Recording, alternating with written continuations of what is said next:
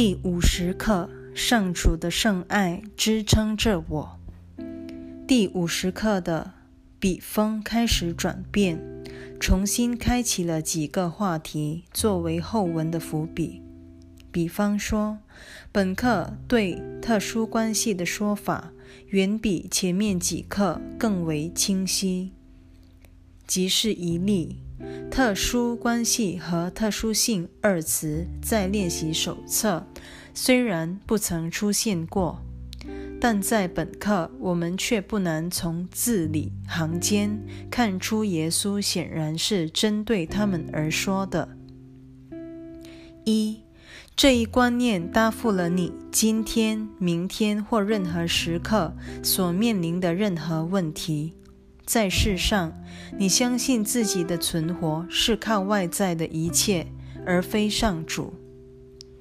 你把信心置于微不足道且疯狂至极的象征之物上：药丸、金钱、护身衣、权力、地位、人们的爱戴、结交正确的对象，以及数之不尽的虚幻事物。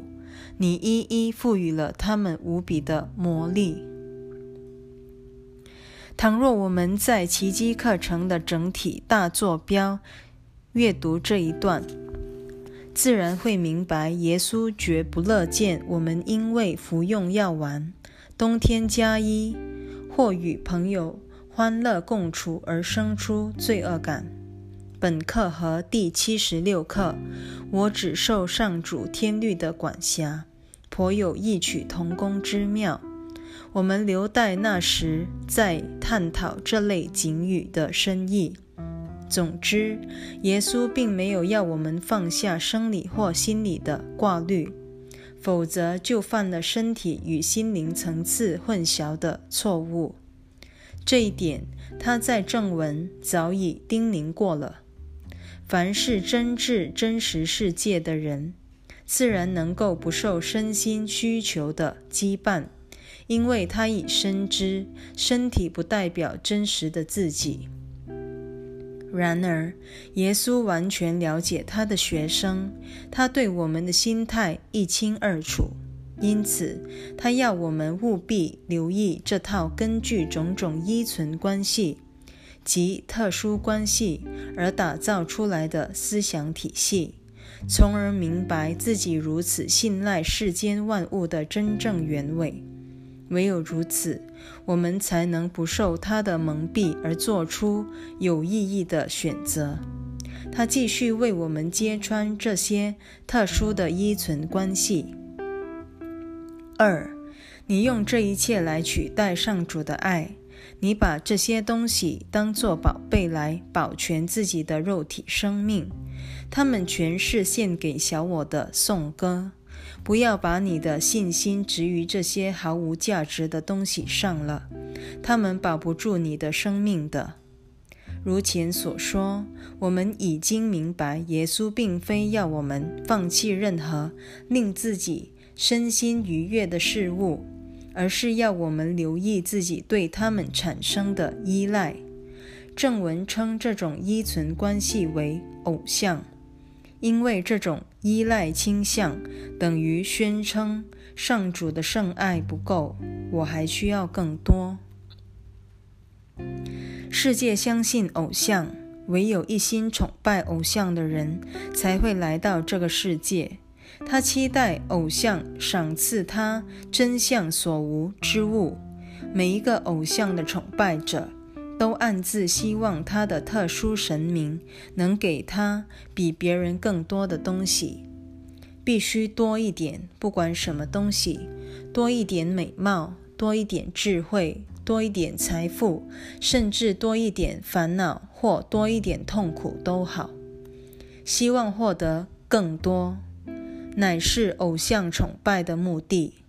一个偶像若不成，再换一个。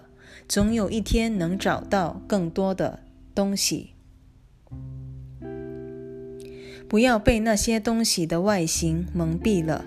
偶像只是帮你得到更多的一种手段。这种心态彻底违背了上主的旨意。这一切原委，我们早已心知肚明，否则我们不会来到这个人间。上段引文说得很清楚。来到世上的芸芸众生，无一不是因为想在上主圣爱之外寻求更多东西。话虽如此，请留意，别用耶稣这番教诲去敲自己或他人的头，但要随时用来提醒自己，这是一趟穿越特殊性的心灵旅程。如果我们真心想踏上这一旅程，总得先看清自己在特殊关系中陷得多深才行。不止这一刻，正文还有多处也都说得不能更清楚了。往后我们还会不厌其烦，再三提醒，用意就和耶稣一样。他要引领我们踏上的是一趟穿越地狱而抵达天堂的旅程。我们明白，这旅程虽然得绕一点路，却能让这一个回归天乡的过程平坦一些，好走一些。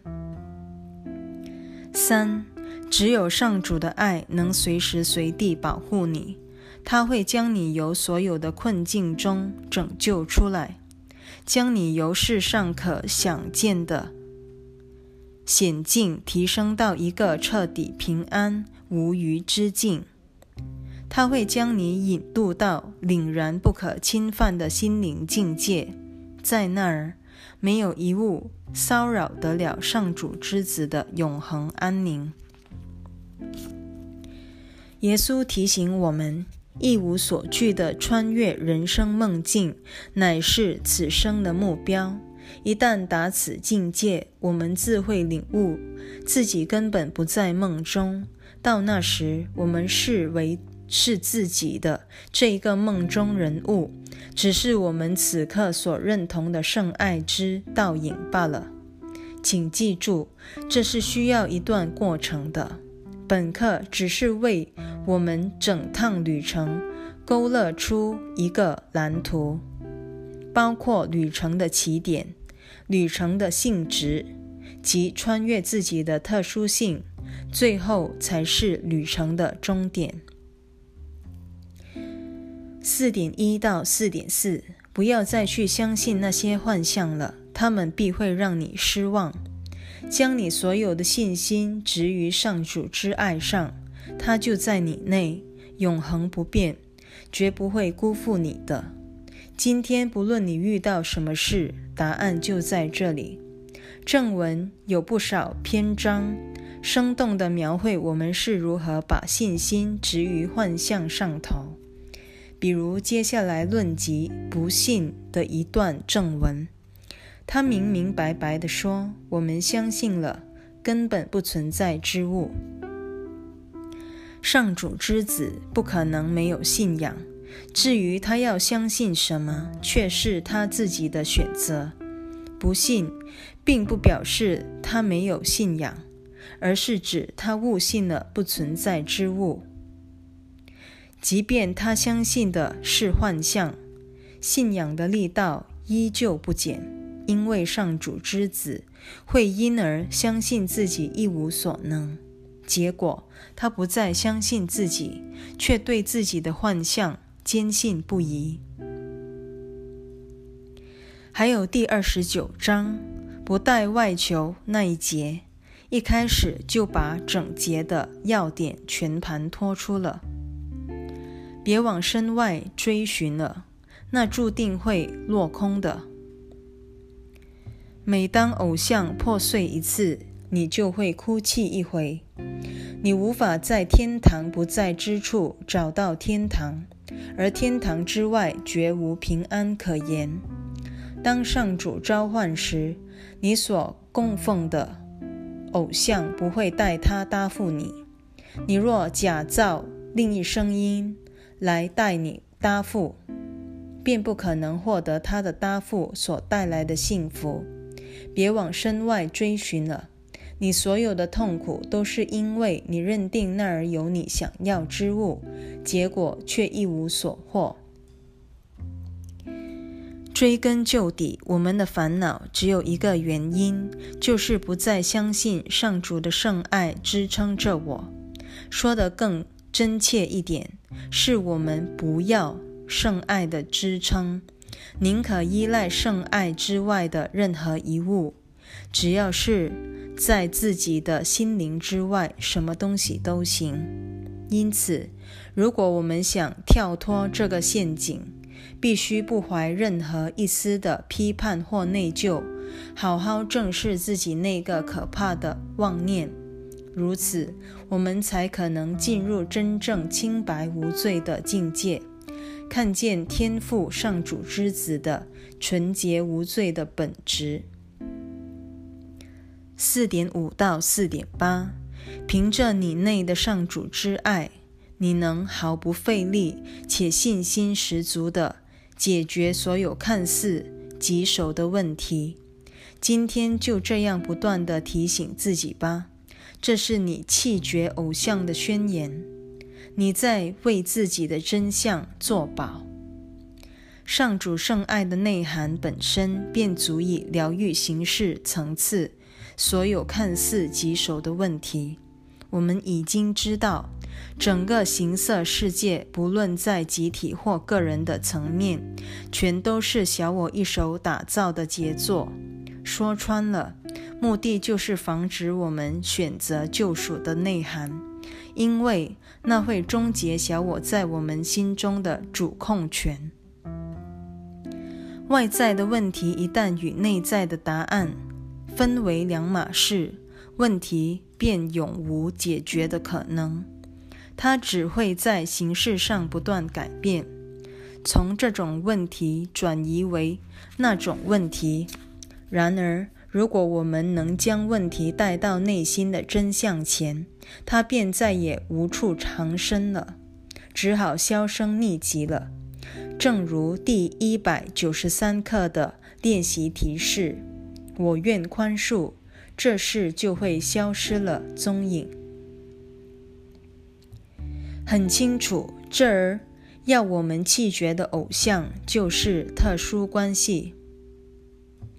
我们招来一堆替代物来取代上主的爱，只因圣爱深深威胁到小我的生存，而那些替代品会给我们看似如愿以偿的幻觉。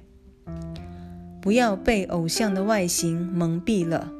偶像纯粹是为了取代你的真相而存在，你内心必然相信偶像多少能满全你那渺小的自我，在危机四伏的世界给你一些安全感，只因世界的强大势力随时都在打击你的自信与心灵的平安。这些偶像有时却能补给你的所需。为你增添一些你原本没有的价值。我们不难看出耶稣在这几课的用意所在，他一心想让我们看清特殊性的偶像之真面目，唯有如此，我们才不至于落入他的圈套。接下来，耶稣开始要我们潜入自己的意识底层，也就是进入心灵的深处。我们已经很熟悉这类提示了。前文第四十三课的图表给予我们一个互相呼应的全向视之了解。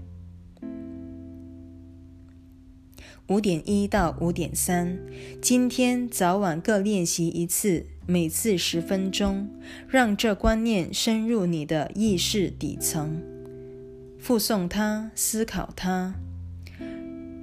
让与此相关的念头帮你认清这一真理，让平安有如一张护身毯似的笼罩着你。别再让无聊愚蠢的念头来骚扰上主之子的圣洁心灵了。要防止这些愚蠢念头骚扰我们圣洁心灵的最佳途径，便是把它们看得一清二楚。倘若我们不知不觉，我们必会趁机做大。这段话再次告诉我们，正是特殊性造出的无聊愚蠢的念头，不论它呈现为何种形式，并且立刻求助于耶稣，与他一起看清他们的底细。更重要的是，看破他们背后的阴谋。五点四到五点五，这就是天国，这就是你的天赋，永恒以来即已赐你的安息之地。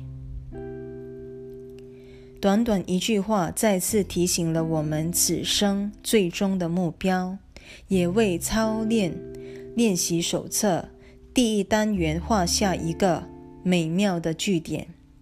前五十课到此结束。紧接着进入复习一，耶稣在这五十课帮助我们了解这一旅程的性质，再三督促我们认真研读以及操练这部课程。他要我们正视自己的小我之念，并且记得向耶稣求助。我们已反复说过无数次了。显然的，这个过程。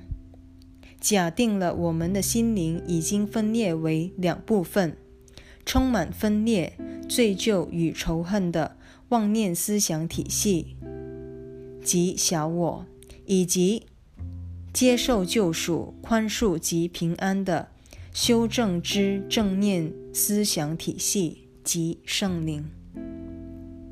耶稣的任务就是训练我们清楚分辨这两套体系，并且请他协助我们发挥心灵的大能，选择那位神圣的导师唯有他才能带给我们真正的平安。